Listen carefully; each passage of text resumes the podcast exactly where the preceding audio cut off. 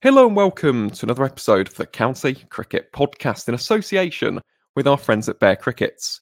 I'm your host, Aaron, aka the Cricket Connoisseur, and joining me on my left for today's incredibly special episode of TCCP is none other than Durham County Cricket Club head coach, Mr. Ryan Campbell. So, Ryan, first things first, mate, thank you ever so much for coming onto the podcast today for a chat about all things county cricket and, of course, cricket coaching. I've got to ask, mate, how's your day been so far? well, it's been pretty good. It's it's a bit weird now that uh, we finally uh, we're off the hurly burly of county cricket. I'm actually sliding back into being a parent and helping my wife and school drop-offs and shopping and all those sort of things, which is a bit weird, but you know, obviously we love doing it. So uh, yeah, it's really nice time at the moment. I bet it is. It's been an incredibly hectic summer, as we shall discuss. And in terms of the off season, I mean, it hasn't been too long. It's been what about two and a half weeks now since the season has finished. But how have you been spending your time? Because personally speaking, I have been a bit bored. I can't lie. I've been I've been missing the county championship. yeah, yeah. It, it doesn't take long till you start wondering, um, you know, where should I be? Because you know you spend your whole life according to a schedule, and uh, you know being told, well, I'm doing the telling basically, but knowing where you should be at what time. So. Um, look, obviously we've uh, had a bit of time to reflect. You've got to go through all the I guess the the technical things of coaching where we have our one-on-one assessments. You know, obviously Marcus North is a big part of those as well. And uh, Friday we had a massive uh, debrief of the season with our coaching staff. Um, you know, the good, bad, and ugly of it all. And you know, obviously it's my first year, so I was learning a lot, but. Um, now that I've seen a lot more, you know, I've got a bit more of an opinion on a few things of, of how we did it and you know. So um, they're, they're all the, I guess, sounds a bit mundane sort of thing, but they're really important parts of, you know, finishing off a year before we really have a, a, a look ahead. Um, and of course, you know, knowing Marcus North and myself, we, we won't be sitting on our hands for long. We'll be doing something very quickly and, you know, thinking about and planning about how we're going to go about next year.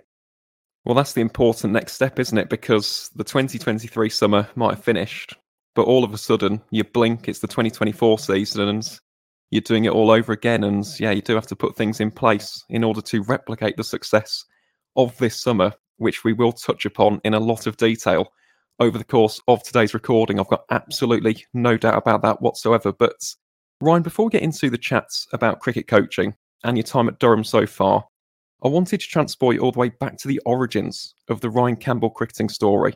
So, what were your first ever memories of cricket, either playing or watching this magnificent game? Yeah, I loved it from the start. I know that. But um, look, I, am the youngest of, of four, um, you know, two older brothers and an older sister, and we, we were very sporty. Remembering I'm, I'm old, so, uh, you know, there was no. Uh, iPads and Xboxes and all that sort of stuff caper to buddy keep yourself busy. But you know, the four of us were always in the backyard. We were either kicking an AFL footy around or we were playing cricket. And as the youngest, you know, I got picked on a bit. You know, all the older brothers and even my older sister, who actually played uh, state indoor cricket for Western Australia. Um, you know, it, those battles out the back were hot, and it, you know it was all on. And and then obviously when we watched on TV, you know, my I was lucky enough. I you know I sat there and idolised Dennis Lillee and Rod Marsh and those sort of greats of um, Australian cricket. And, you know, watching the West Indies, I wanted to be Viv Richards when whatever he whatever his bat was, I needed to get that. Um, so yeah, but no, look, they're very fond memories, but it, like most, I reckon it all started with the family. And that is very much a, a common theme on the podcast. In particular, funnily enough, in Australia, it's always backyard cricket. That's where almost cricketing legends are, are born, aren't they? In the backyard, it does get very spicy out there. It's almost like a Boxing Day test. You, you, you know that uh, the camellia tree to your left, that's out. If the rubbish bin to your right, that's definitely out. There's an automatic wicky. Um, you know, the, the one that I didn't like was the whole six and out rule. That, that kind of got under my skin to try and be a bit more dashing. But yeah, mate, that's that's where the game was all about. Of course, you know, we used to tape up one side of the tennis ball so it would swing and do a few things. So um, yeah, we didn't leave it to chance. And if you weren't in the backyard, we are in the front yard, of course, and that's open to the street. So then you'd have neighbours rocking up, and you know you'd have so many fielders, and uh, brilliant. Honestly, that is something that I do wish we had a bit more of in England, but I suppose the weather isn't quite conducive to it, is it, in comparison to to Australia? And in terms of those early cricketing days, Ryan, if there was a particular memory or a particular highlight which stands out to you in those formative years, would it have been those days in the backyard and the front yard, or would it have been those days sitting in front of the TV and, and watching those legends of the game, the Dennis Lillees, the Rod Marshes, the Viv Richards, right? The Joel Garners, the Michael Holdings of the world. Would it have been those days or, or something else which really stands out to you in terms of capturing your imagination in a cricketing capacity? Well, I reckon uh, so. So basically, every Christmas holiday or you know summer holidays for us in Australia, we'd always go down. My mum and dad would always take us down to a place called Point Peron, where we'd have um, you know a our own chalet sort of thing, and you know we were one of about twenty chalets in this area where you know you go swimming, you'd go fishing, and you know all that sort of stuff that Aussies do. But you know within the compound, there was obviously a beautiful grass area in the middle, and you know, every chalet, all the kids would come out, all the parents, and you know, the old days, the mums and dads were having a beer, just overlooking, and you know, you, you were playing cricket. You play from from the sun up to sundown. It was, you know, a, a, brief minute to go for a swim to cool off a bit, but then back and you're back into it. And you know, those are the memories for me that I look back and you know the, the test matches that were going on in that compound after watching obviously the TV and it was Dennis Lillee and Rod Marsh were there, and the West Indies were there in our minds. So, um, you know, they, they were the days of just letting your imagination run wild and, and playing for the right reasons. It was all for the love of it. You know, it was fun. It was, you know, you couldn't get enough if you were giving out LBW or something, or, you know, you were sour for the next two hours, or, or if you, you got out or whatever. But yeah, th- those holiday, uh, you know, memories for me really stick out in my mind. Well, that is absolutely wonderful to hear, to be honest, Ryan. And they do sound like wonderful times. They really do. As you said, it's that almost untamed love of the game. That's where it comes from, isn't it? Those yeah. days, those those core memories, I suppose. And we have spoken about some absolute legends and titans of the game of cricket so far in this podcast. But if you could pick out just one in particular who had a real influence on your playing career per se and your next stages in the game, who would you say was your cricketing role model or icon or influence in those well, early years per se? Yeah, to be honest, it was Rod Marsh. You know, I saw him on the TV. I did all this sort of stuff, and then you know, I just I, I was a, young up and coming wicket keeper. I'd been brought into the WA squad as a second wicket keeper, um, and then I received a phone call, and it's this bloke, gruff sounding voice saying, uh, "G'day, is that Ryan? Yep, yep." Uh, mate, just uh, wanted to ring and congratulate you. Um, you know, you're going to come to Adelaide, and you've been selected to come for the uh, the Australian Cricket Academy.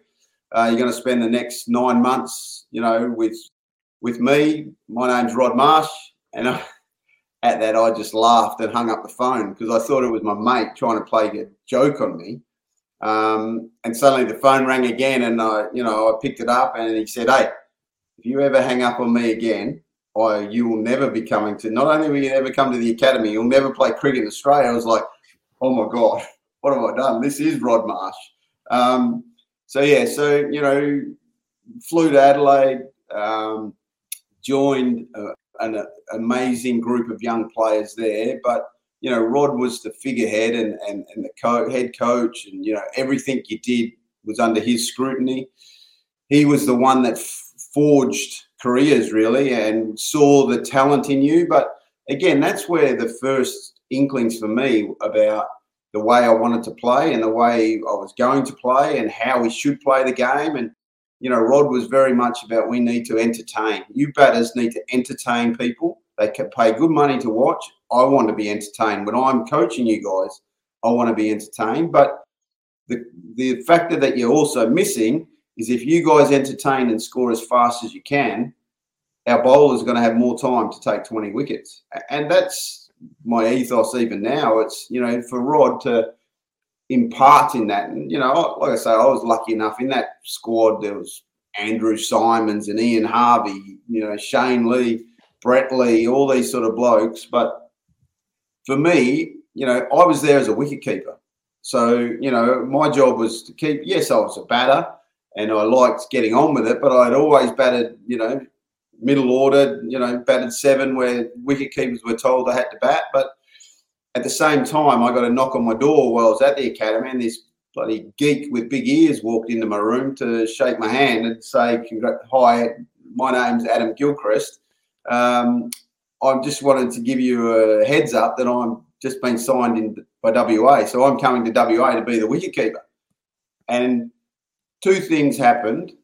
One, I'll always remember Adam Gilchrist because he's a great mate of mine now. But the actual for him to take time out of his you know day of arriving at the academy because he had a keepers camp on or something, but to actually come and find me and have that conversation with me, not let me find out any other way. He wanted to tell me that he was coming.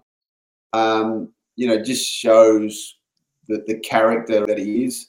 Um, and the second thing was obviously I walked straight into the office of Rod Marsh and said, Well, mate, I, I think I should really just head home because Gilly's going to keep and he's going to play for WA for the next five, six, or ten years at least.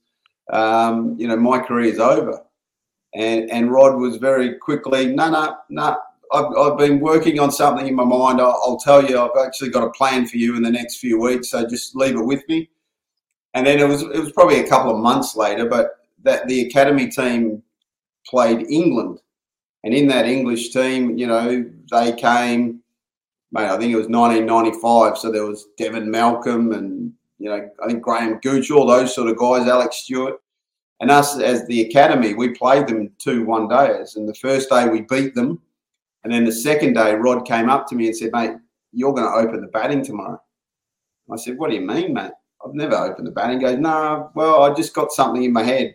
I want to see you open the batting, but I want you to just be you and absolutely go for it. And I thought, oh, yeah, okay, that, that sounds like fun. And so anyway, the next day, you know, England again make 250, 260, and we knocked it over in the 40th over or something. And I was lucky enough to make 60 odd off, I don't know, 30 or 40 balls, just swinging and doing what I used to do. But, you know, I came off the ground and Rod just said to me, mate, it's clear. I've always thought it, but now I know you're an opening batsman. You, you are going to open the batting in four day cricket, in one day cricket, doesn't matter. This is what you are now. So don't worry about any, don't worry about your keeping. Your keeping will be fine. You just keep, you know, doing that. But we got to make sure that everyone knows that you can bat and you're going to open the batting. And without that guidance, without those words, without that faith that Rod showed in me, mate, I never would have played for WA. I never would have played, in, you know, first class cricket. But Rod saw something, and along the way, then I end up getting picked for WA. First as a keeper just to fill in for Gilly for one match, but then, yeah, I was selected as an opening batter to be Michael Hussey's partner, and the rest, as they say, is history.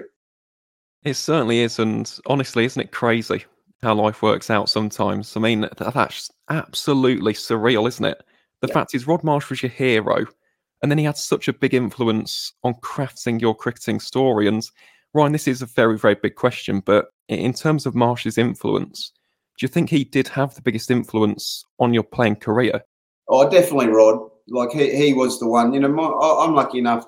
I, I had the same coach in first class cricket for nearly all my careers. I think barring two years, and that was Wayne Clark. And Wayne was an exceptional man manager and did amazing things for us for WA.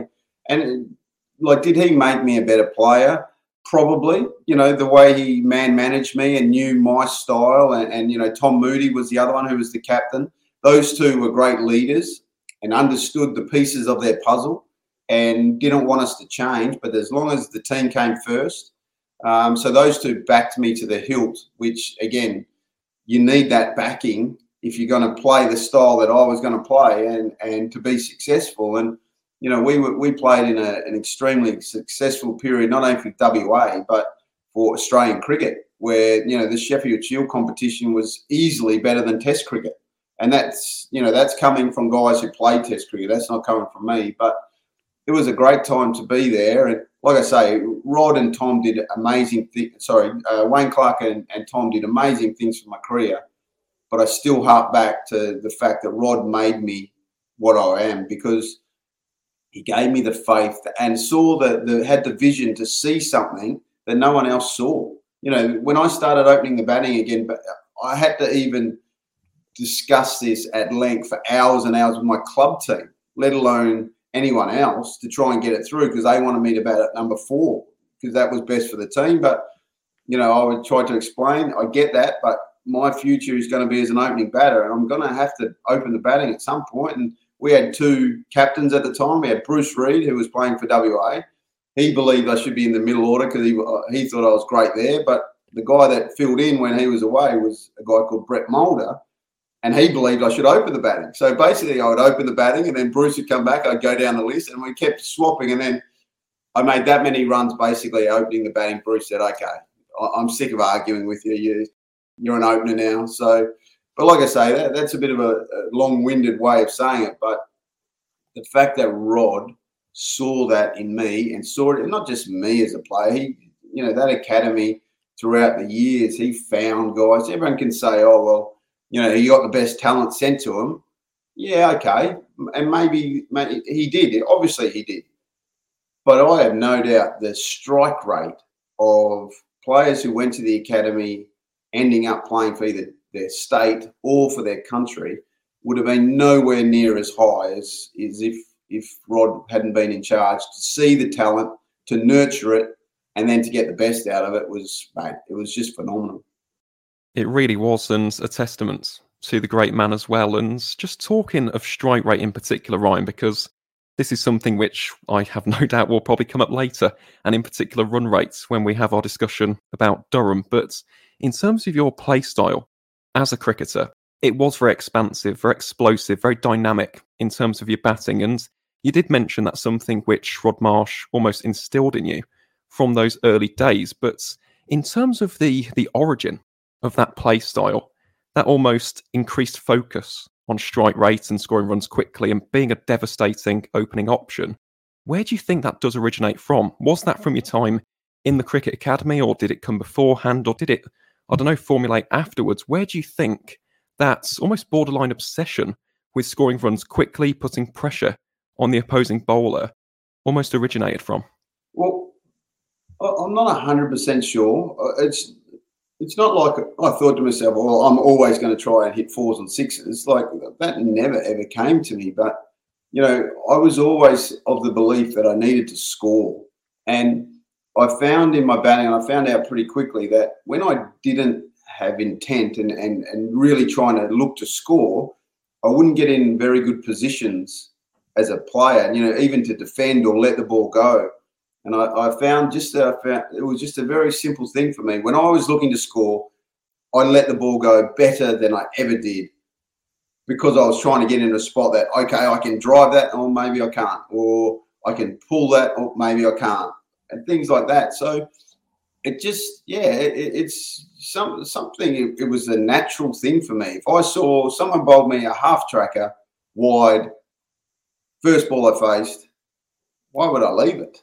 that was in the end. I was just thinking, and again, it probably cost me a, few wickets, and my average probably not as good as what it should be because I should have let a couple of those down, go, especially if you ask my dad. But um, you know, that was just my simple philosophy. I was going to see it and hit it, and I kept it that simple my whole career. And you know, yeah, of course. And again, if we're going to speak about coaching a bit later, we can tackle this then. But obviously now, I wonder if I could have coached me as a kid, as that really rash 22, 23 year old, what could I have done for that player? And I, I my, my heart tells me I think I would have made him even better. But again, maybe that's just me being full of crap. But um, I, I just, yeah, the, the, way I saw the game, the way I still see the game, I just don't think I could have ever been a defensive mindset sort of batsman or a, a guy that played the game in that sort of sense. See, that is fascinating. And I, I will touch upon that in a bit more detail when we do get onto the coaching aspect, because as you mentioned right there, it's something which is very much still in your philosophy as a cricket coach, as we've seen this season. So we'll pick that conversation up in due course, Ryan, because that will be a fundamental aspect of our chat about cricket coaching. But in terms of your playing days, right, you had some fantastic days, some incredible memories from your time with Western Australia. You made your debut for the Australian cricket team, which at that stage is incredibly impressive, given the, the sheer strength in depth. As you mentioned, the Sheffield Shield was quite spectacular at that stage in time. And then, of course, she went on to have a bit of an international career for Hong Kong and played in the mm-hmm. 2016 T20 World Cup in India, became the oldest ever debutant in a T20 World Cup, which is a fantastic piece of trivia for any cricket badgers out there. But in terms of your playing days, what would you say, looking back and in reflection, what's your proudest moments from your time out there in the middle? Um, winning.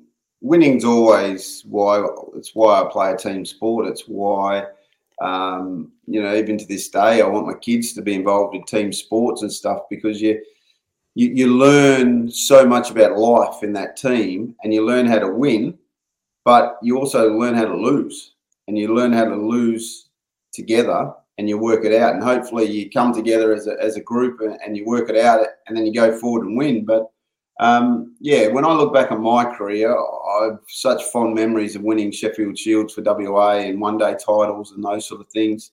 Yeah, playing for Australia was amazing. Don't get me wrong. Could I? I wish I had done it a million more times. Hundred percent. But you know, the fact is, I, I, don't spend too much time sitting here going, "Oh, poor me." Mate, I, I was born in a time when we had the greatest wicketkeeper of all time playing the game, who changed the way that wicketkeeper batters were seen forever and a day. You know, that's one of the, the things that you just got to go, well, that's that's cool. I, I, played in the same team as him, so to speak. So, yeah, for me, mate, it, it's very much about um, the, the the team winning elements. I also would throw in. I know that people. This is a bit of a debatable question, but you know, the fact that I was probably one of the first to play that ramp shot, which in my thinking was just a theory that I always had. And, you know, playing it, I think, for Australia A against Sri Lanka kind of started something, at, you know, at the time. Um, so I look back at that and go, you know, I, don't care. Anyone can claim they can do it, or you know, Dilshan obviously, and all these sort of things. But I'm pretty sure I was probably one of the first to do it, and I'm, I'm proud that I had the courage to do it, and I had a I love a theory, and the theory was so sound in my mind that it was going to work. And then I had the courage, and I guess the um, to to fear to use a but not a better word, but the, the balls to actually play it on national TV against an international lineup, and, and did it did it pretty well. And you know, from then on, it kind of caught on with everyone. So yeah, that's that's probably a little uh, moment in my my career. I'd go, you know what, that was pretty cool. It certainly is, and uh, again, in terms of the the thinking and the rationale behind that, I do just want to enter the psyche of Ryan Campbell for just a second, because for those who don't know why the ramp shots is an effective option, Ryan, can you just explain that for people who are maybe new to this well, I suppose very modern style of batting. Yeah, well, well, to be honest, it was fine leg. Fine leg for me was the one because you, we we were playing a game where scoring 360 360 degrees wasn't, you know, well known thing. Uh, in fact, it wasn't even thought of. So, as the wicket keeper, I used to always have to sit in the bowlers' meetings and listen to how we're going to play, uh, you know, bowl against certain people. But then they come up with their death plans and pretty much the slower ball, you know, there was only a few blokes who had a really good slower ball. Ian Harvey was one at the time who was out of the back of the hand. And um, so there wasn't too many. So basically, all you would hear was, well, I'm going to have to bowl Yorkers. So we're going to have fine leg up, mid off, mid on back, if I'm, if just in case they missed, and they're going to try and hit it straight. Let's not get hit square, blah, blah, blah. Um, so I just kept sitting there thinking to myself, okay, fine leg is up they're going to bowl, bowl me a York. So I know where it's coming. Pretty much 80, 85% in my favour. I know where the ball's going. Why wouldn't I get down and try and get to it on the full?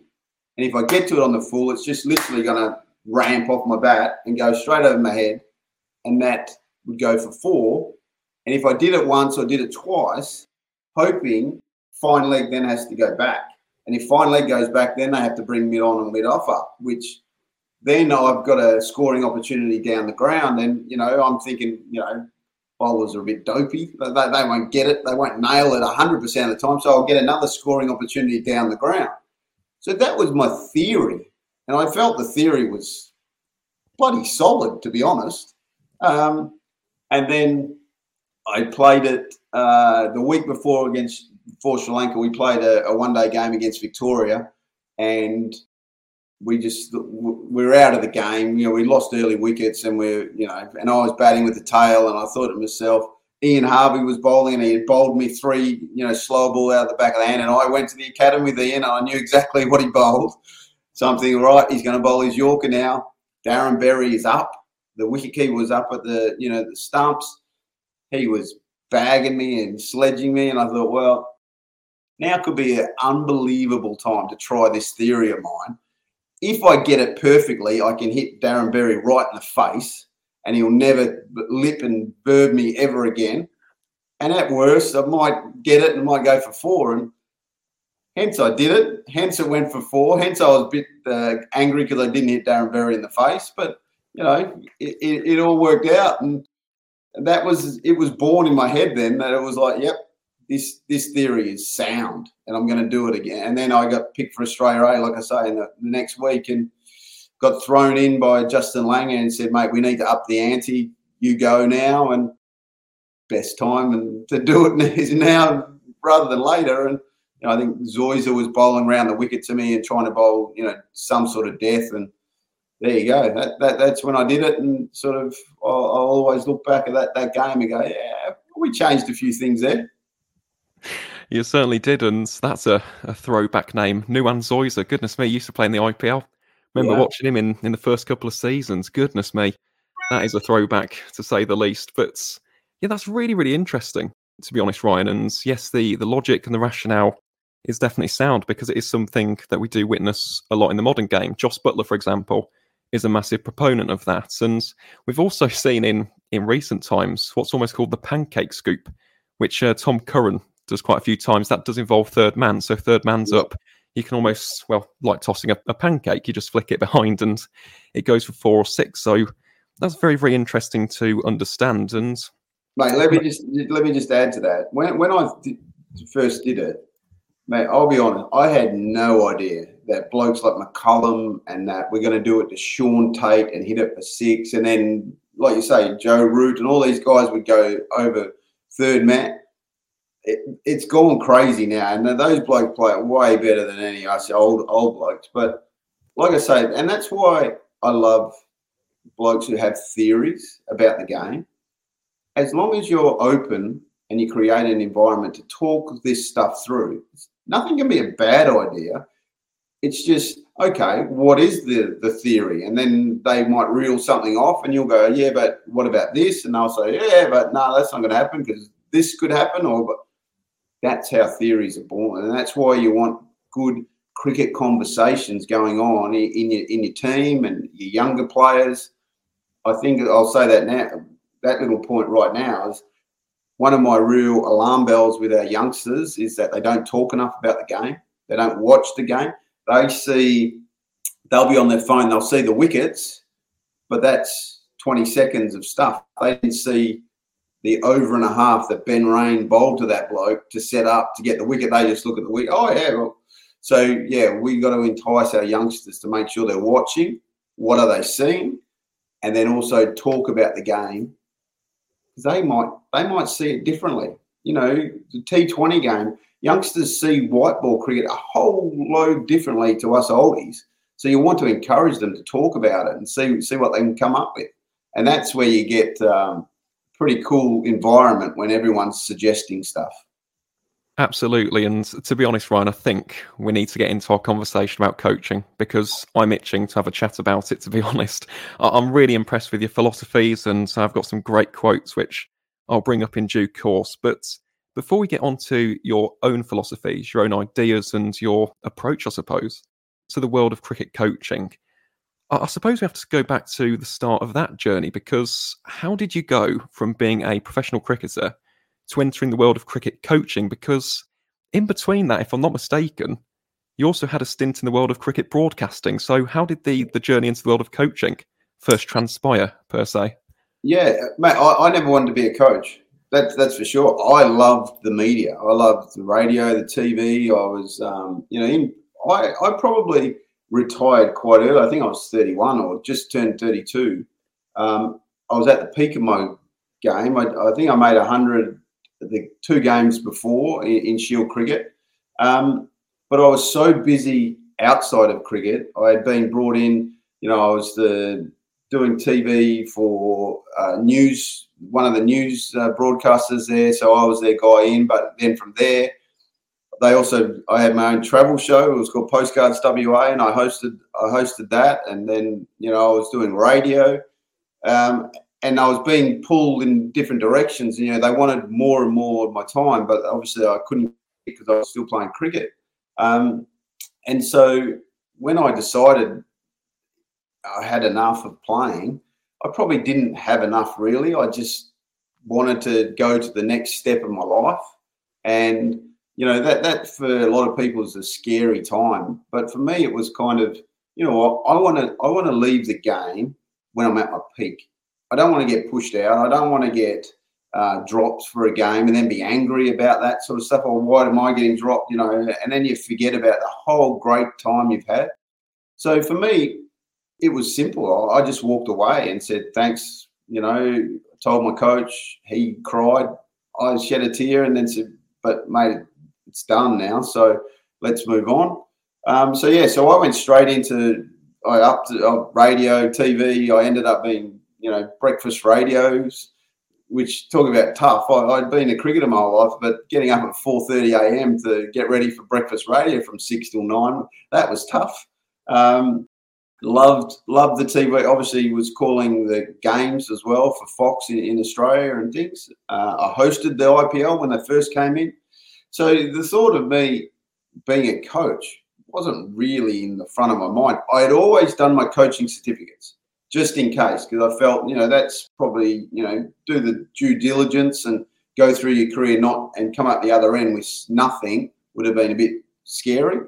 So I always did that, and I, you know, I did my level three, which is the highest you can get in Australia. So, so I had all the, I guess, the documentation to say that I could coach. I then really, really, and this is so sad, but I just missed the game so much. Um, you know, I'd been asked a number of times to help coach like individuals for this for the state team, and I'd done some of that. And then my club team kept asking, "Oh, could you just come out and help?" And out, and I kept doing that.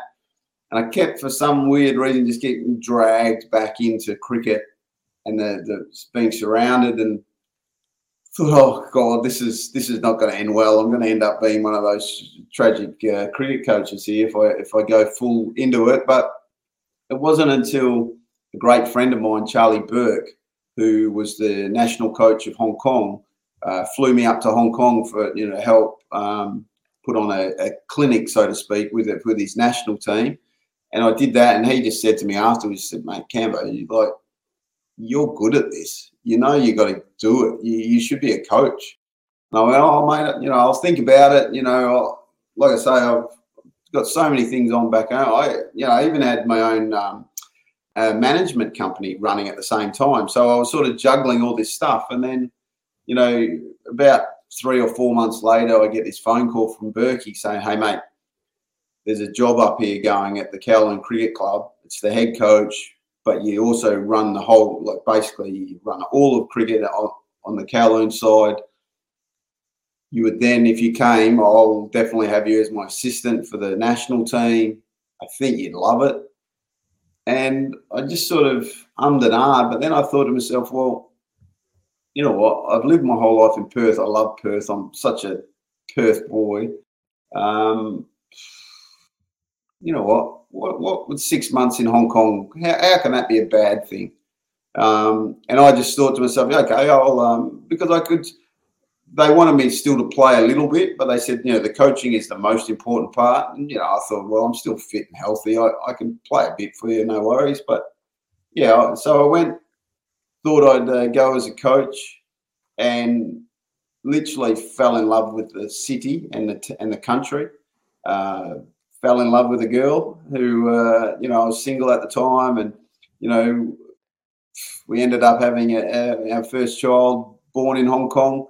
Um, you know, the the whole Hong Kong aura, and but in the meantime, it was a great place. But then I made Kowloon almost this fortress that we won everything known to man. I think at one stage I had 12 of the national 22 man squad com- coming out of my club.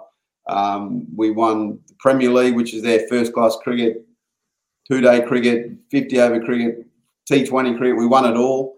Um, so the success was there to be seen, I guess, that, you know, the, the number of kids that had joined Kowloon, for instance, went from I think it, I started with 70 kids, and by the end it was something like 450. We couldn't fit any. In fact, we couldn't fit those kids in. We were finding trying to find other places, but word had got out that Kowloon had been a, is was a good place to be, and you could learn cricket there. And I, I'm, I guess I look back very proudly at that. That you know we created a pretty cool club that played in the most expensive cricket ground in the world. I think it's valued at 1.3 billion US dollars or something, right in the heart of TST. But mate, it was a fantastic time, and that that's where the coaching, the the scratch really it was it was away, and I, I, I found it very hard not to stay involved.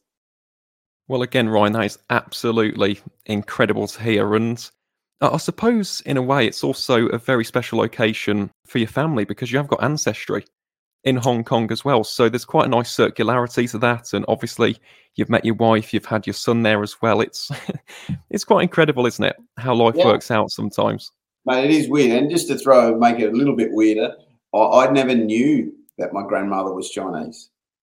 But uh, the the younger generation did some research, and you know, my dad, who's still to this day is 93, and he's got one grainy picture of his mother because his mother passed away when he was two, I think. So he has no memories of, at all.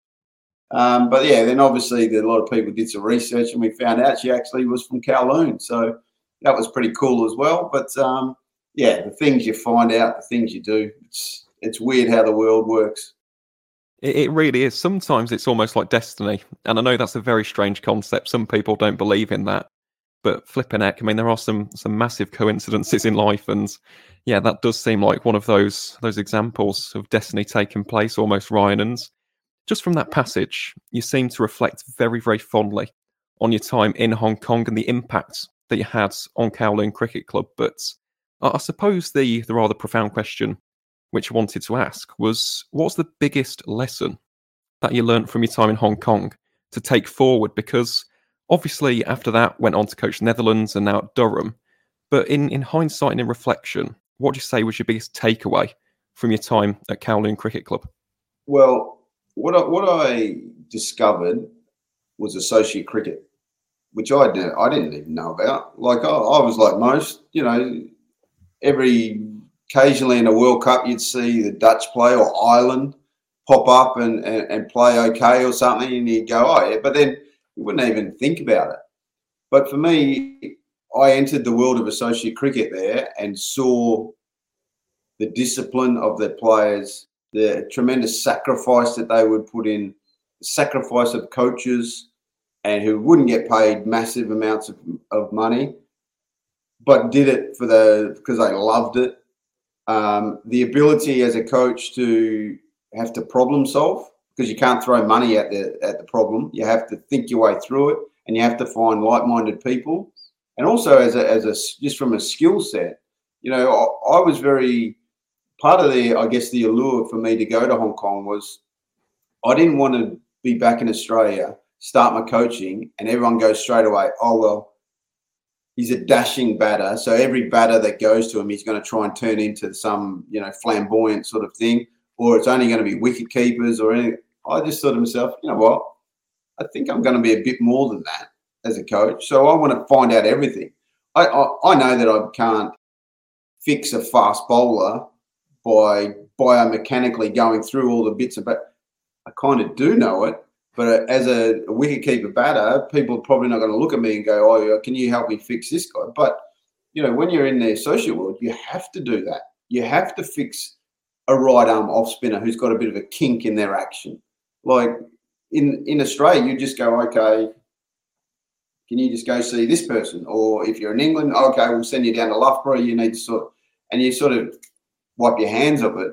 Um, so the, the associate world really showed me that that there's the haves and the have-nots, and the have-nots are a much better story. It's a cooler story, to be honest.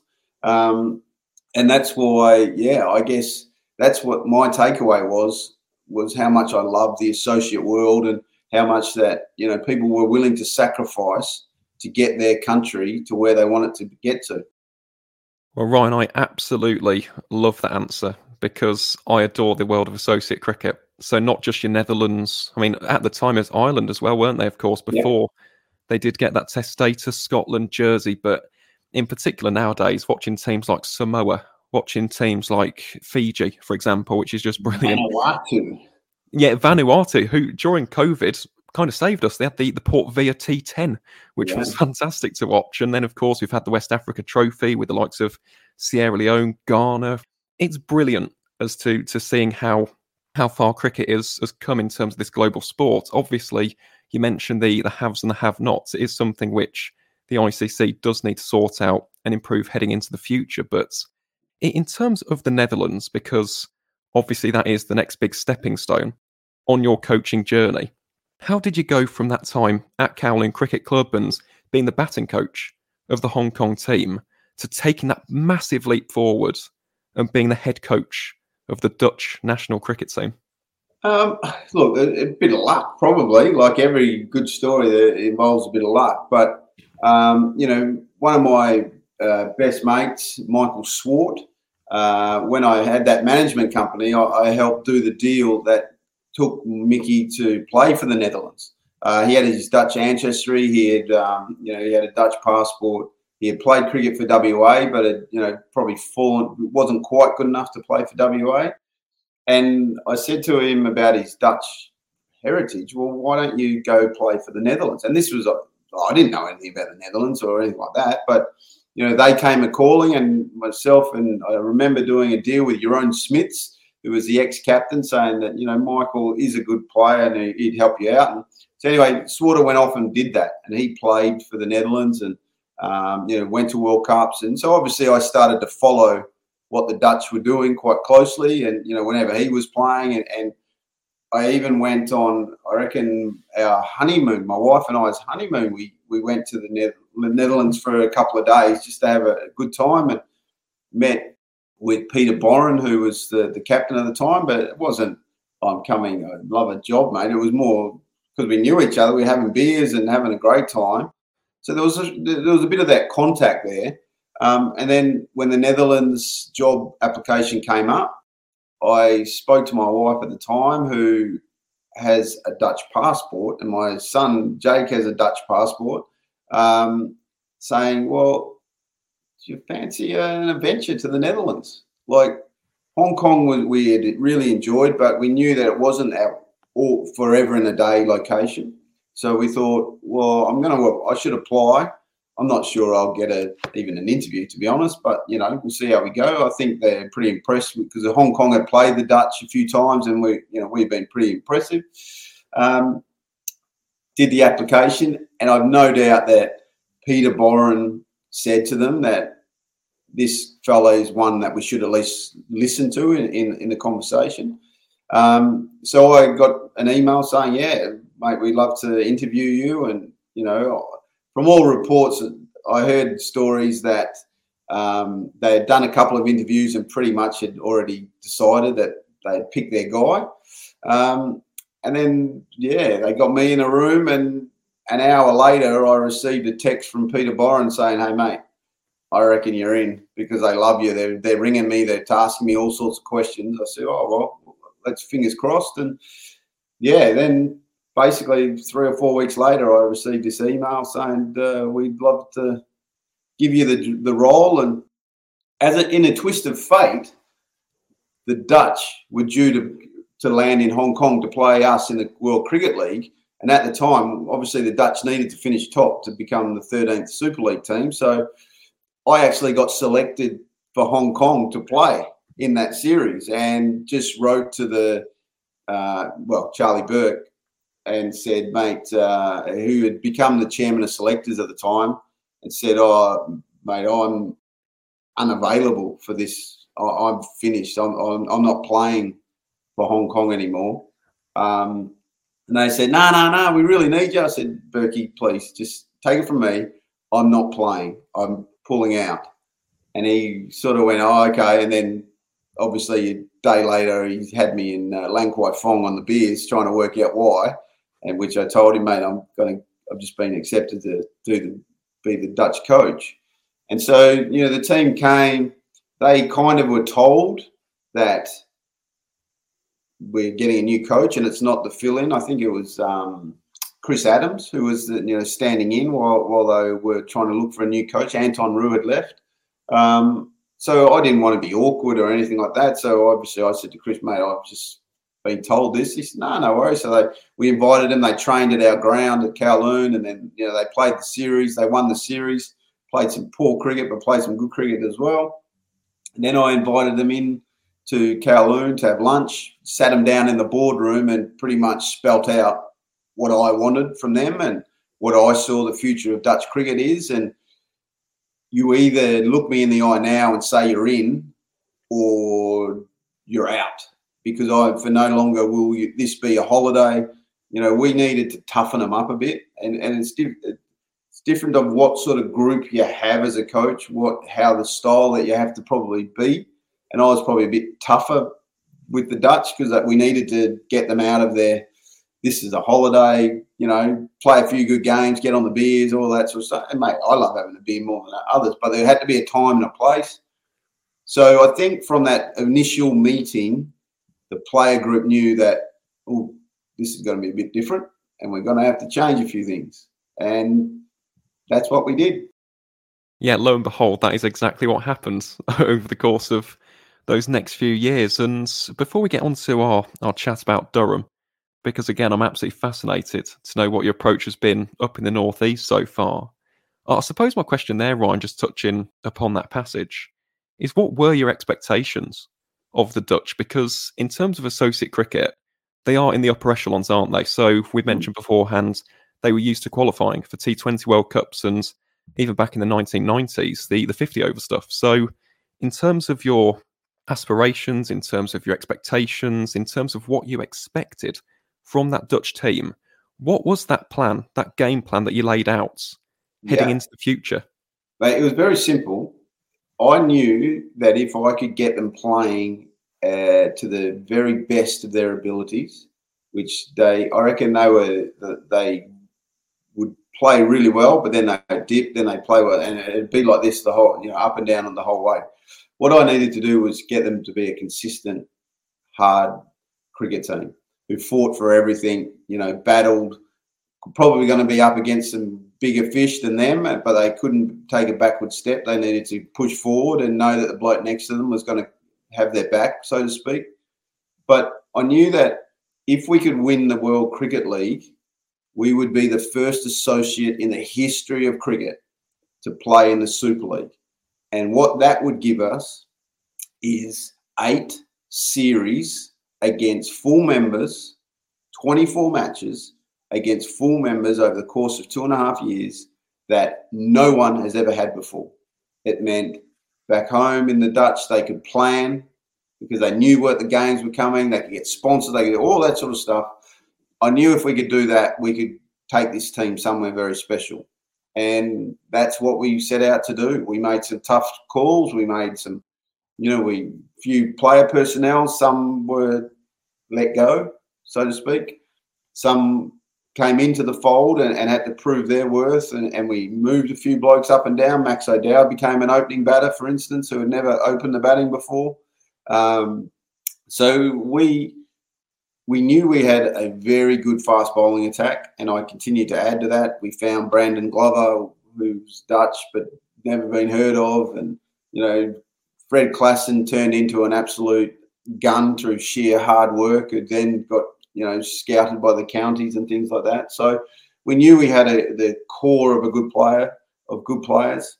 I thought that if I could provide a professional sort of base and show that this team had changed, that I might be able to get Ryan ten back, who had vowed never ever to play for the Dutch ever again because of their unprofessionalism and, and a few things that went on in the 2011 World Cup.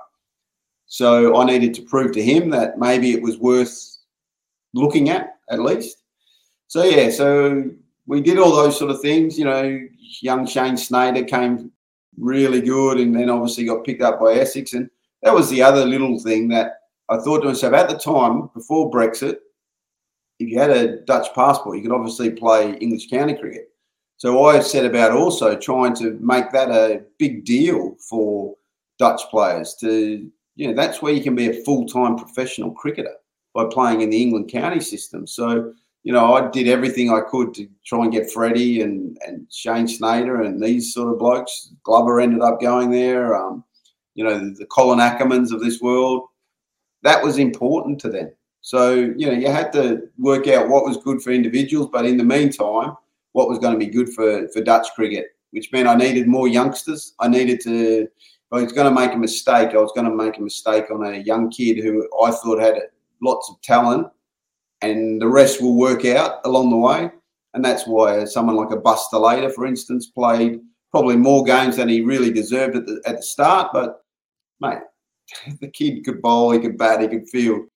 You don't have many of those sitting around in the Netherlands. So I just said, well, to hell with everyone else. I'm, he's going to play and he's going to learn, and you know we'll get a finished product from him one day.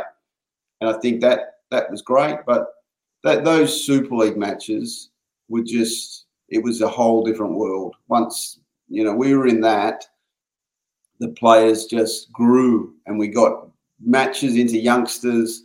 And you know we can say whatever we want to say about the Dutch at the World Cup at the moment. If you if you like bloody having the small guy in there, or if you don't like it, I just think it's fantastic. But what you're seeing is those young players, the Aryan Dutts, who came through our 19 system, Shariz Ahmad, who's another one that we picked as a youngster, and Vikram Singh and Bas and all these youngsters. You know, they're not the, the big names. And, you know, that, that squad there, Van der Gugten, Klaassen, Glover, these sort of guys didn't get picked. So, you know, Klaassen obviously is injured, but, you know, those guys, that's showing the depth of talent that suddenly you have now. And that was always the, the key for me, He was trying to get that depth of talent. Absolutely. And to be honest, Ryan, I do think you achieved that goal because this current Dutch side are very, very exciting. And Aryan Dutt, goodness me, for such a young spin bowler, his control is outstanding. Really, really good talent. Imagine if you use his front arm a bit more where I keep throwing him. But anyway, that's that's just me being old and croaky saying, use your front arm more, Aryan. Well, you never know. He's still only 20. He could yeah, do. You know, lots of time. Exactly. There's still lots of time for him to learn. But Ryan, I suppose we do have to get onto our, our conversation about Durham at some point because we are almost 55 minutes in to this episode of the podcast. And to be honest, I could go all day when it goes to talking about the Dutch, but I do understand and appreciate the fact that a lot of Durham fans are probably tuning in to today's episode. So, in terms of those final days at the Dutch and the start of your time at Durham, how did that transition first transpire in terms of going from being the, the Dutch head coach to going over to England, coming to the Northeast, settling down at Chester-le-Streets and becoming the head coach of Durham County Cricket Club? Well, I guess part of it was out of my hands, really. When, you know, unfortunately, if you. Um, if you put my name in Google, there's a lot of stuff that comes up straight away, and that that you know I was unlucky or lucky, whatever way you want to look at it, that I had a cardiac arrest in April 2022, which really put, I guess, the world in a bit clearer light of what we were, what we needed to do and, and where we wanted to go, and was I allowed to be going to get involved back in cricket, which thankfully that those sort of clearances came later, but I kind of knew that my time with the Netherlands had come to a, a close, and it was coming to a close. That I, in a weird twist of fate, when COVID hit, the World Cup, the T20 World Cup, which we had first qualified for, was supposed to be in Australia. And at that time, I actually had thought, well, that might be a good time to finish with the Dutch anyway. You know, and that would have been three years into it. maybe if I could get an opportunity to get coach in Australia or England at the time, you know, that might have been my next step. But as it turned out, you know, with COVID, we didn't go to the World Cup. We waited, and then eventually we qualified for another one, but then we waited. And but the whole thing of a World Cup in Australia, just look, if you're into your fairy tales and stuff, I thought that you know that would have been a, a really nice way for me to finish. So that was always the plan to finish in Australia at that World Cup, and then fingers crossed, I was going to be uh, do a good job, and someone would would like to see me or help me help out a team. So, you know, the way the Dutch finished at the World Cup, you know, beating South Africa and, and having a, a big claim on what happened at that World Cup, as well as, you know, qualifying eighth meant they avoided the European qualifiers, which is always tough thing when you've got Ireland and Scotland and there's only two spots. You never know in T20. So you know, that was a really pleasing way to finish. At the time, then, obviously, I was on the lookout for, for my next sort of job. And uh, there was a few jobs that I was really interested in. And um, in the end, it came down to, um, you know, two, two jobs that, in a weird twist of fate, I got offered both at the same, within a day of each other. Um, and then my wife and I had to sit down and, and work out what was best for us and our kids and where the best place for us would to go to because um, you know that that was really important too that we we've been sort of back and forth. My kids could speak dutch and of course they're english as well but you know we wanted to set it somewhere where we probably could lay some roots for a little while and um, i just kept looking at durham and I, I don't want to say the other one because I, I, feel bad if i ever say it but um, my wife actually asked it, and she's not a cricket person. She she actually loves the game now, and she'll watch it with me or or come and watch the games over and have a drink. But when it comes to real cricket stuff, she never really got involved. But she just said one simple question: Who's the best squad? What do you think you can do with with that squad? If if whichever one you choose. And I thought to me, it was very clear that Durham were the ones that I could make an instant impact with. I, I felt their their player list was deep. I thought the talent they had in the bowling department. I think they had a number of good batters, and I sat there and I just thought to myself, why haven't they done so well last year? And and you know what's going on? So in the end, it was a bit of a no-brainer. We said, you know what, we'll go cold. We'll choose the one up north, and um, you know, we'll, we'll just have to deal with it. But uh, look, since we've been here, we've loved every minute of our time here. Um, the people are so friendly. Uh, the northeast is a is a great place to raise kids. So, yeah, in the end of the day, that was it. That was right. Durham, it is. Let's go. And to be honest, Ryan, it is a lovely part of the country. I always love my, my travels up to the northeast and to Chester-le-Street, and Durham really is a community driven club even yeah. from its roots into first class cricket. It was the fans who brought them in to the county championship in the first place. So completely echo that sentiment. And just listening back to that, that's incredibly interesting to hear in terms of you saw almost the raw materials of a successful squad. But when you first got to Durham and you first had that meeting with the lads, what did you look at in terms of areas of improvement? Because as you mentioned, they had massively underachieved in previous seasons, not just in white ball cricket, but of course in the championship as well. Since that relegation in 2016, they hadn't been back to the first division. So, in terms of your approach, in terms of your methodologies, what were those first areas of improvements that you targeted in that well, Durham side? I, I obviously I did my due diligence and uh, asked a lot of people a lot of questions and things, but you know, and this is where Marcus North, my relationship with Marcus um, from our, you know, playing days back in WA, and we actually even played club cricket together at Bayswater and Morley. That's how far we go back. But you know, we, we could have an honest conversation, and it was very clear that I had to create an environment with no fear. Players needed to play the way they wanted to play, and the way the team wanted to go. But if you made a mistake, you couldn't get yelled and screamed at. It was just like Mm. Did we learn from that? Was how are we going to learn from it? Are we going to do that again? No. Okay, then, then let's move on.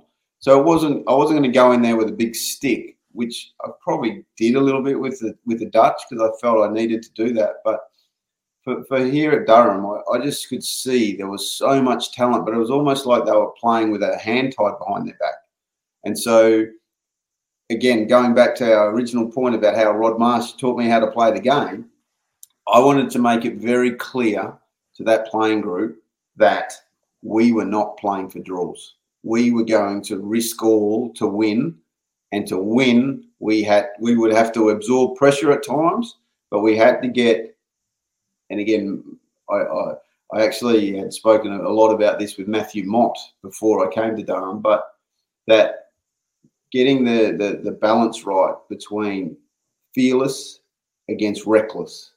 And if you get that balance right, you can create a very, very good team and create a good way for players to play. If they and then if they could start believing, away you could go.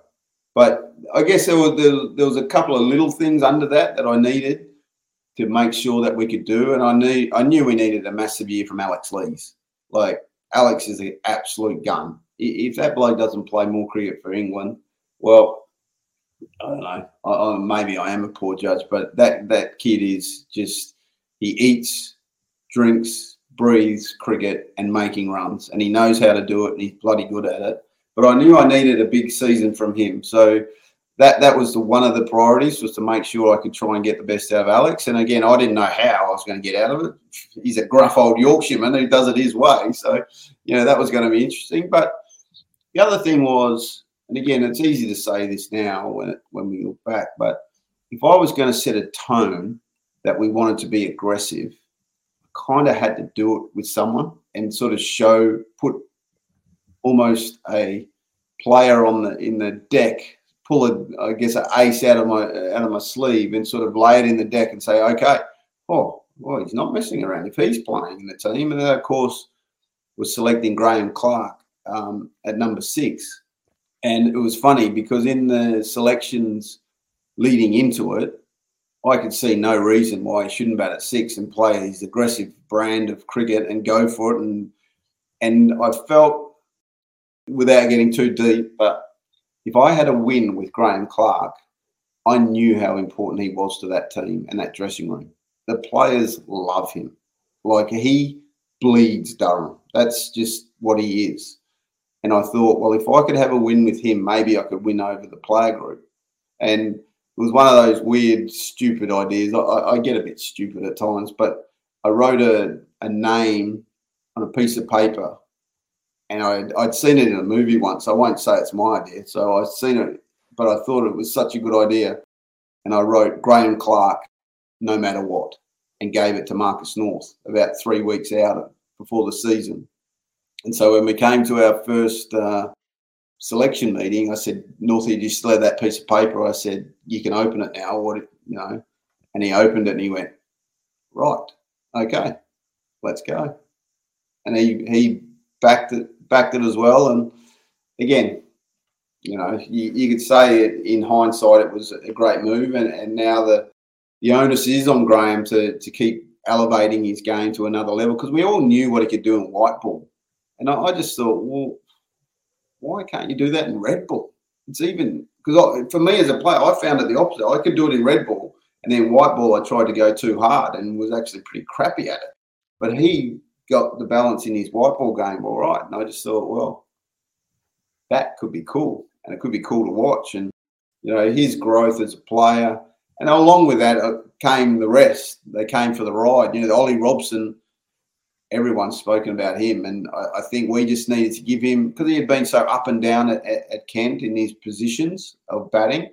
The only thing I said to him was, mate, we're going to give you a home. We're going to give you the one spot. You're going to bat five that's yours. Make of it as you will.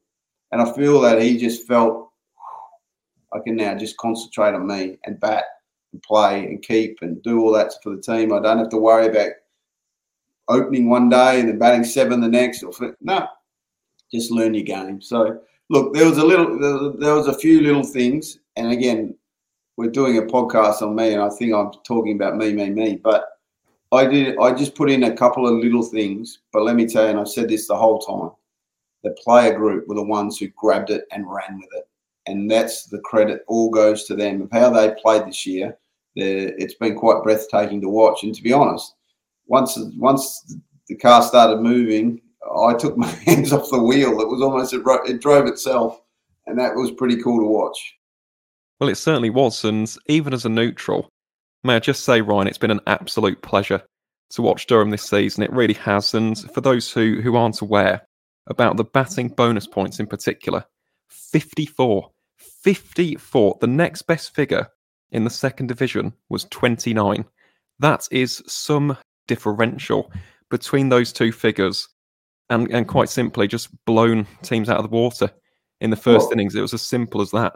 And, and again, those bonus points, they got changed this year too. So there was less overs to do it in, your, your rates had to be up. But, you know, the, the facts were that we just wanted to go for it because I needed time to bowl teams out because we didn't know what Riverside was going to do because I just get kept getting told that the wicket, you know, it's too hard to get wickets and this, that, and the other. And that was the other facet of the, of the plan, I guess. And that's why Ben Raine was so important to us.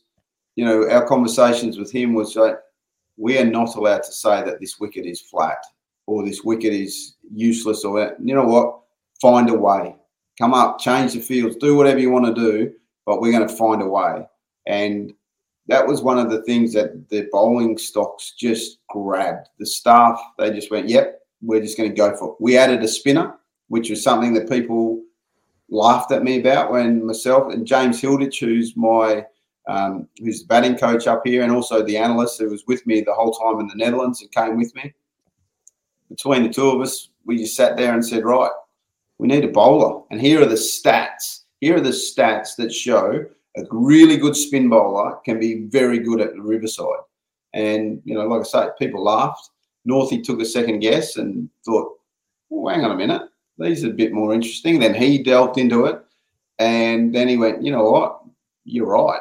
Let's get a premier test standard spinner to Durham and that he bowled all the overs that in the past maybe a Raine had have to bowl or a Potts or you know all the blokes doing the hard yards when they shouldn't have to.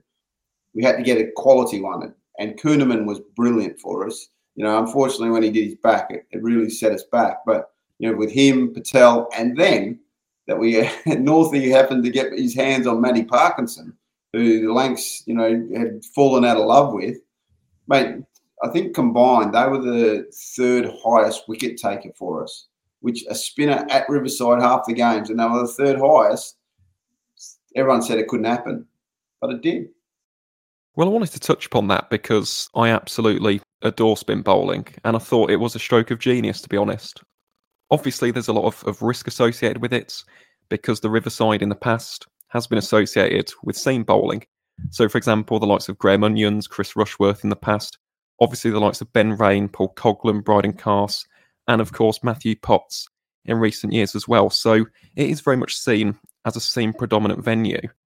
But the use of spin bowlers this year was incredibly impressive, and I wanted to actually ask about your approach and philosophy to this, Ryan.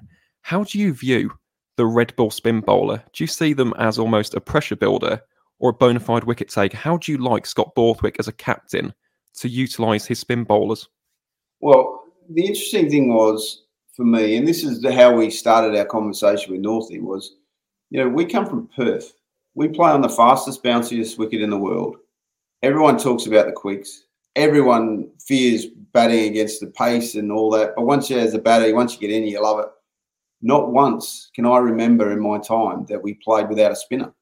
We always had a spinner at one end. So the three bowlers, three fast bowlers, plus our all rounder generally, they could all bowl downwind or whatever, or upwind when with the new ball, but they all needed a rest, and we would have a spinner do the job. So that spinner would obviously do a holding role for us, okay, because it wasn't going to spin as much as uh, what people thought and things like that. So yeah, it was more of a holding role. But then once we got to the East Coast, then that was their chance to shine. So we wanted them to take wickets. It wasn't just about making up numbers.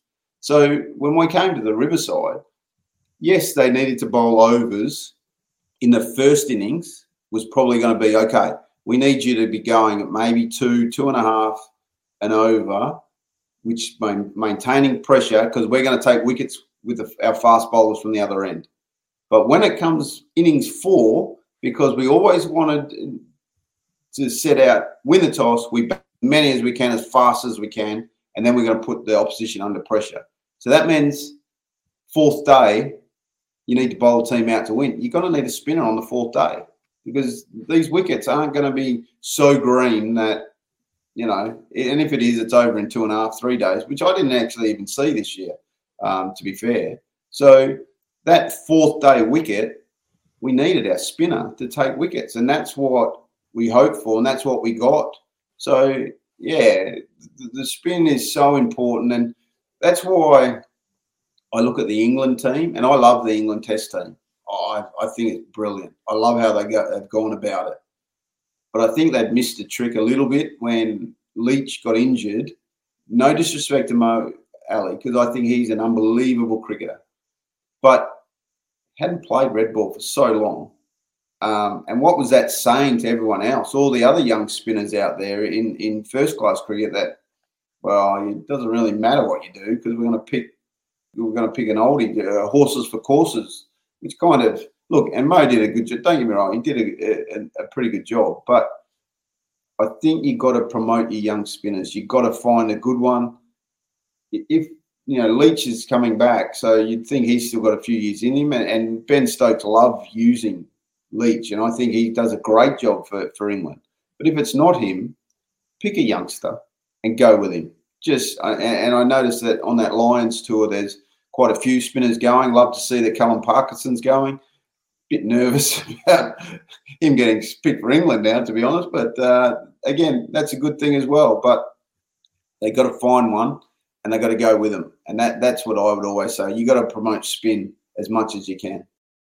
Well, Ryan, I absolutely love that answer. To be honest, as a spin bowler myself, obviously not professional by any standards, otherwise we would be in trouble in this country. But it's just really refreshing to hear that kind of approach and that mentality to spin bowlers in particular in red ball cricket because we have seen this a lot in county cricket that spinners are almost the the backup option, aren't they? They're never really preferred to a seam bowler, and I, love the mentality of utilising a spinner as being an well, out and out wicket taking option.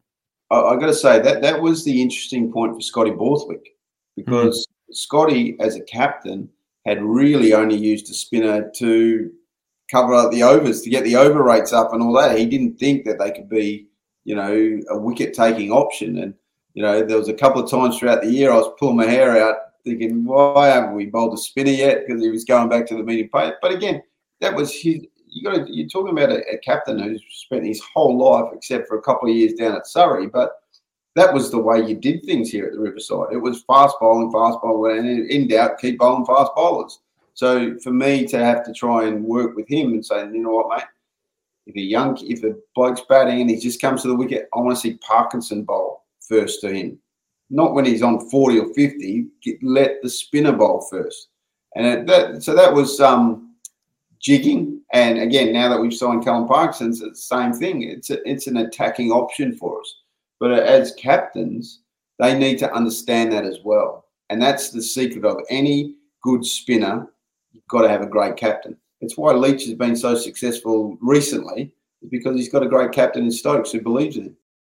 Absolutely. And it all comes back to the concept of backing, which you mentioned right at the start of the podcast. It's something which comes up time and time and time again on this platform with young spinners. If they have the backing of the captain, if they know that the captain is going to back them through thick and thin, they become a better spin bowler. They try different things. They think outside of the box. And all of a sudden, they do become an out and out wicket taking option. And that's really interesting, actually. You mentioned about Scott Borthwick and almost the the modus operandi of Durham at that period of time, which had been seam bowling, seam bowling, seam bowling, because it, it's all well and good seeing the results, isn't it? And seeing it was a fantastic season in red ball cricket, and things did work out well in the end. But cricket isn't always plain sailing, is it? And so I imagine over the course of this season, there were definitely some some bumps in the road, some more difficult moments. So, in terms of your first year, Ryan, what do you think has been the most difficult aspects of your job as Durham head coach?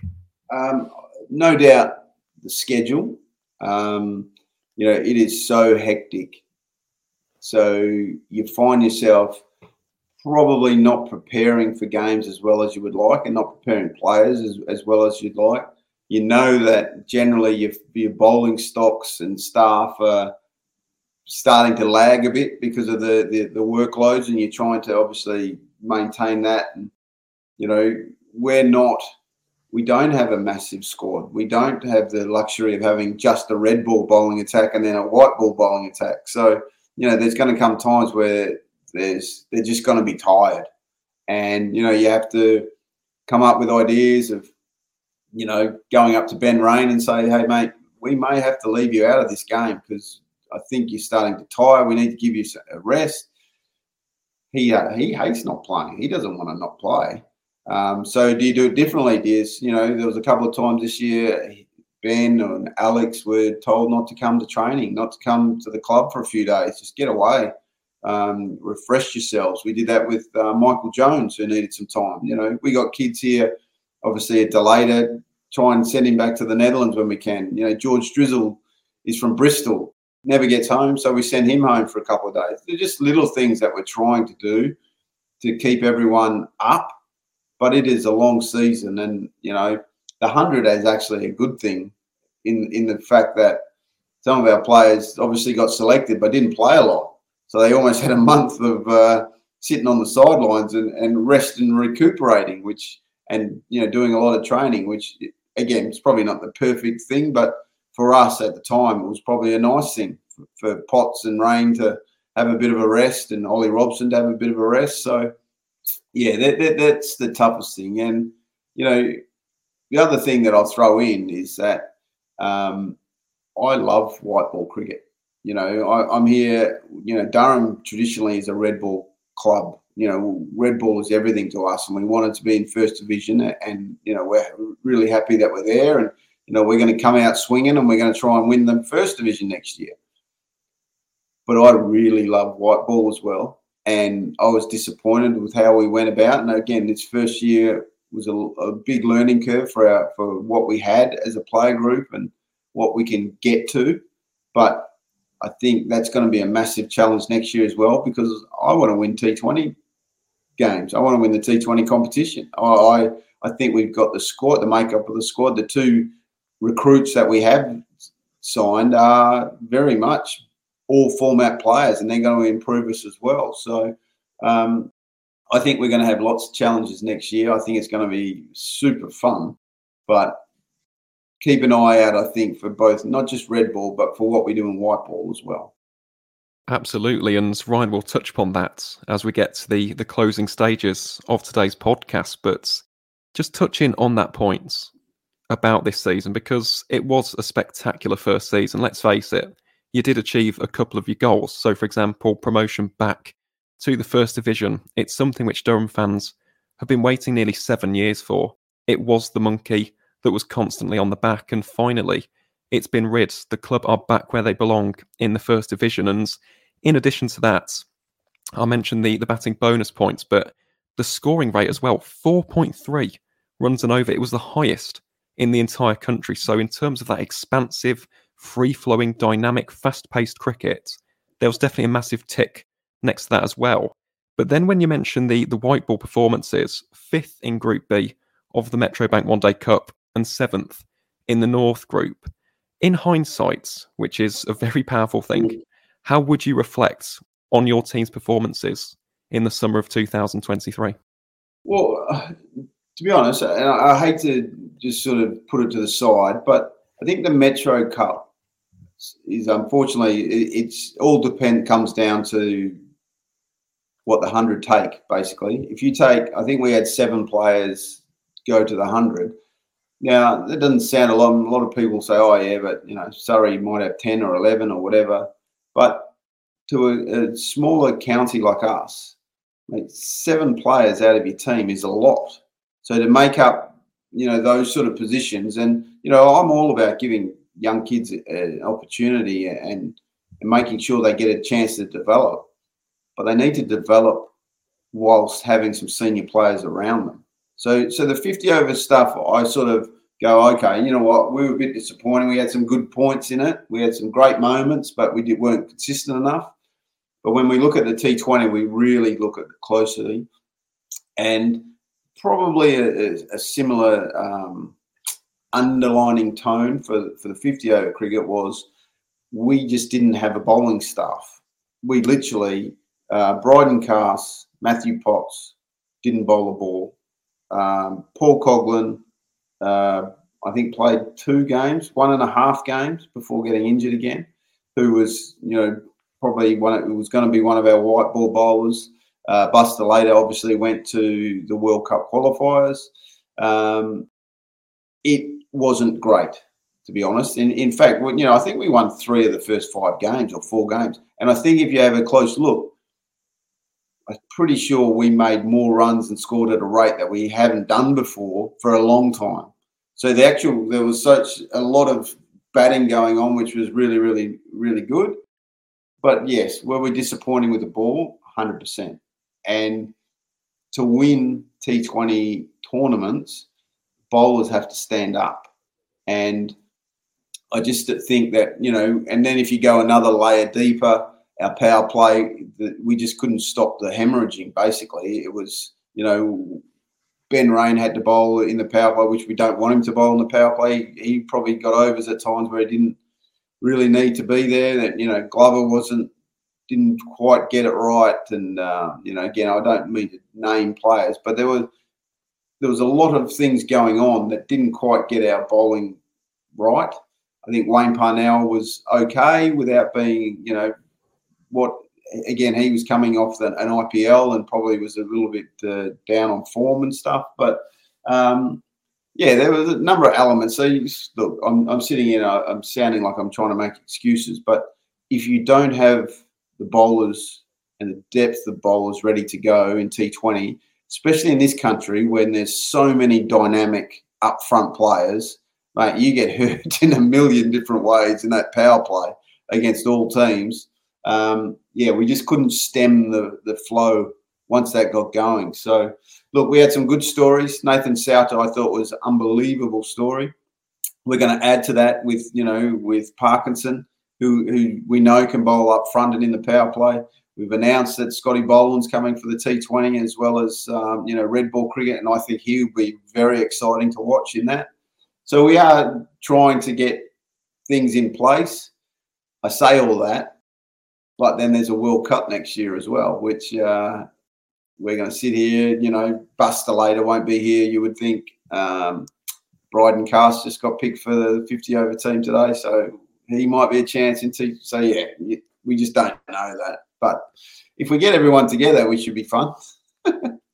Absolutely. And again, the T20 Blast it is a funny tournament, isn't it? Because things can change like that in an instant. And honestly, the North Group and this has been the case for so many years, is just ridiculously competitive.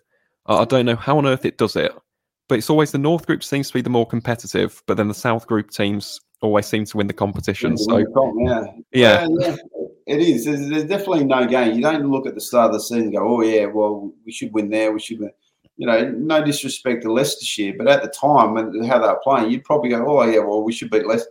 Mate, they whacked us twice. they made us look second rate both times.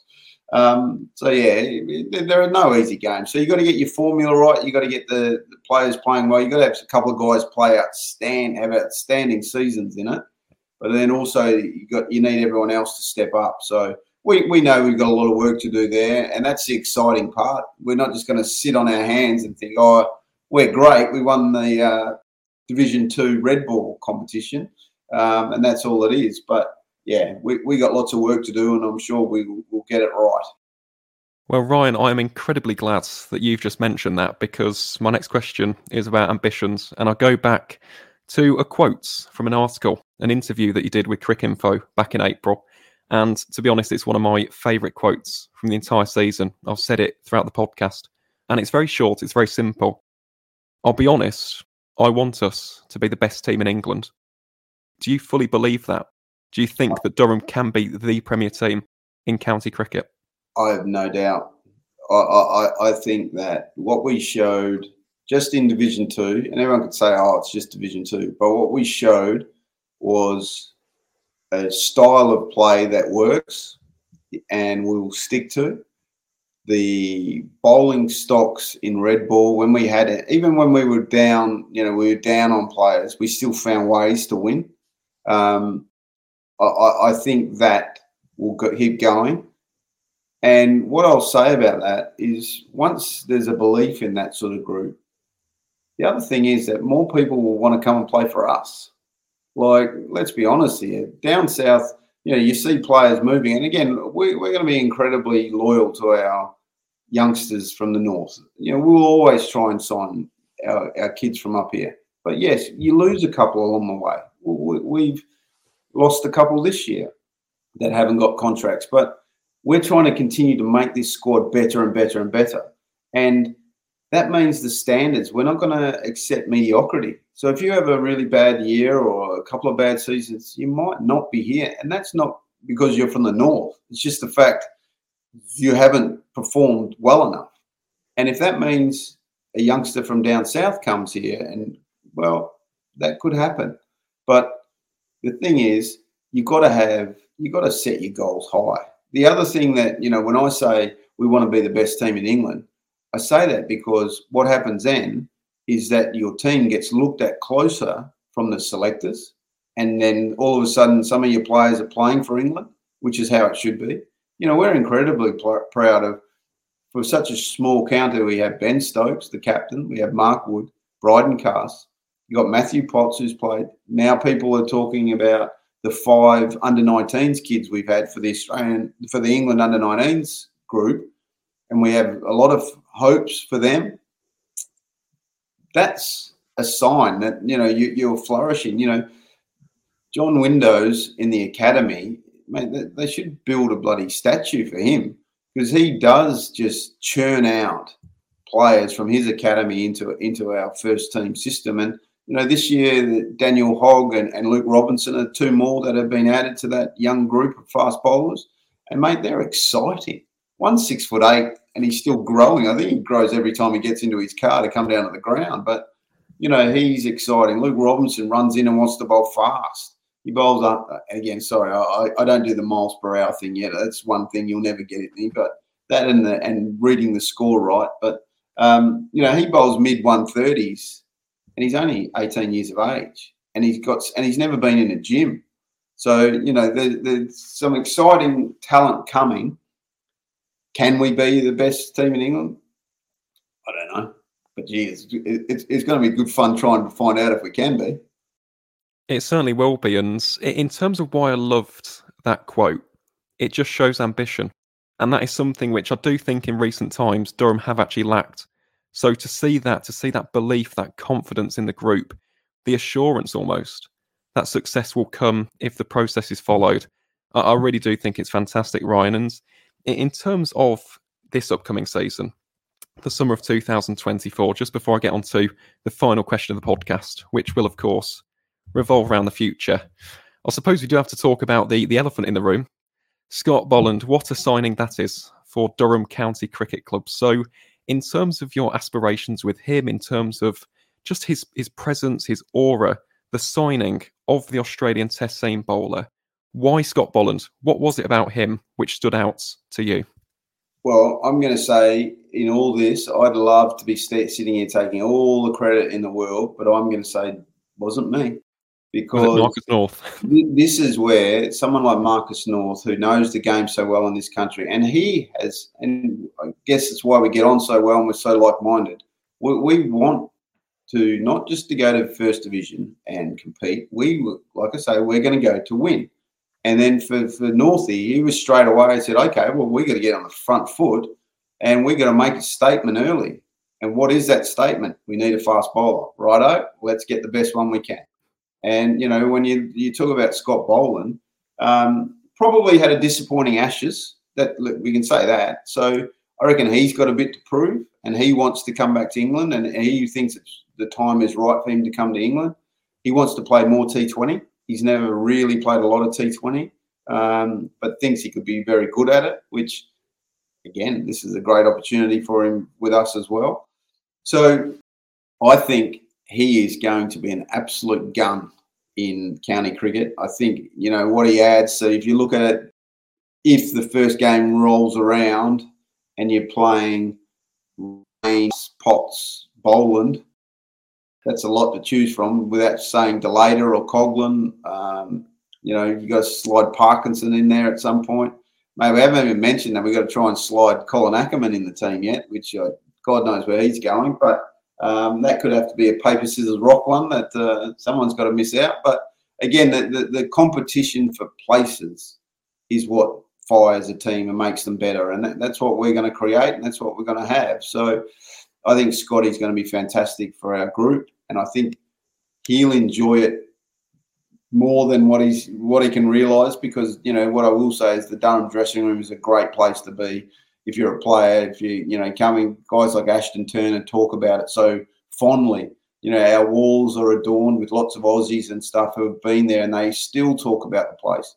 You know when I thought of coming here uh, David Boon was one of those guys. Michael Di Venuto was another who sent texts go to Durham mate go to Durham. So yeah, there, there's a lot of fondness up here for the Aussies, and I'm sure Scotty will do fantastically well for us. Yeah, to be honest, Ryan, I, I don't really have any anything more to say. To be honest, about Scott Boland, what a signing! It was an unbelievable signing, and yeah, I would say I'm looking forward to watching him in county cricket. As long as he doesn't play against Warwickshire, then I'll be just fine. But goodness me, it's an unbelievable signing, and it does just again show the ambition, the aspirations of this group and this club at the moment. And that brings me beautifully onto my final question for the podcast, Ryan. And that is your future aspirations with Durham County Cricket Club, because I think it's apparent, to be honest, that from our conversation, the goals aren't just being promoted. The goals aren't just to compete in Division One. It's to win the entire thing. It's to be competitive across formats and also win trophies. But I suppose in the wider picture as well, in terms of the community surrounding Durham, in terms of promoting young talent, what impact, what legacy does Ryan Campbell want to leave on Durham County Cricket Club? Well, the very easy answer to that is when I when I go and down the track when players are looking back and having a beer with each other, they are sitting there and they talk very openly and very fondly and say, you know what, my time at Durham was the time of my life. And, and that's really important to me because, you know, we're lucky enough to be paid to play or coach or be involved in a game that we truly love. Ever since, you know, that our conversation started with the, the games down at Point Peron and relaxing, I've loved this game. My near death experience has taught me that, you know what, do things you love. So for me, if players walk away and say to, say, well, what do you think about Cambo down the track? Geez, we had a good time. We loved being in that dressing room, the environment that we created, because we could be me. We could be who they wanted to be. And, you know, if we get them to their limits of their talent, hopefully we're going to produce more English cricketers. Hopefully we're going to get more and more silverware up here um, and more and more enjoyment and entertainment for the the people of Durham who come and watch week after week, and you know that that's what you love to see, and big smiles on their faces, and you know high fives as you walk into the ground. They're all having a good time. So that that'll be my hope. You know, like I say, I, I hope to be here for quite some time. Um, but again, when my time comes to an end, like it does for most coaches at some point, I'll always look back with a big smile on my face and the joy that my kids have playing um, you know, football and cricket here at Durham and walking onto the ground and, and seeing the stadium as they drive past it. So, yeah, I, I think there's lots of good things still to come. Well, Ryan, it goes without saying, but obviously myself and everybody associated with the County Cricket Podcast are wishing yourself and Durham all the very best of luck heading into the future. Personally speaking, I think it's quite obvious to tell, but I love the projects. I really do. I love the methodologies. I love the style of play. It's just been a breath of fresh air and yes, if we do get to see that again in the summer of 2024, I do imagine it'll be a matter of of when, not if, trophies return to the Riverside ground. But that does essentially bring us to an end to what has been an absolutely fascinating episode of the County Cricket Podcast. And Ryan, you're always welcome back on this platform in the future. But before we say our final goodbyes for the recording, do you have anything to plug or promote? Any social media channels, websites, businesses? Anything like that? No, no, not, not for me. I I love all the social media stuff and the, the nips. And what I will say is, like, we, we all listen to it. But if you're on social media, and I know we should say this more often, it doesn't give you a right just to say whatever you want because, you know, the people that read it, it's not good. Some of the stuff that, you know, we have our good days, we have our bad days, and the passion for sport is unbelievable. Just remember, we're all human too. The, the, all the players, all the coaching staff. We're not we're not robots. We do read it all, and some of it cuts pretty fine. So yeah, like I say, all I'd promote is make sure that you uh, think before you type. Well, again, that is very, very sound advice to wrap up what has been an excellent episode of the podcast. And yes, that does pretty much bring us to an end to today's episode of the County Cricket Podcast. To each and every single one of you wonderful listeners out there, thank you ever so much for tuning in. And as always, guys, we'll see you on the next one.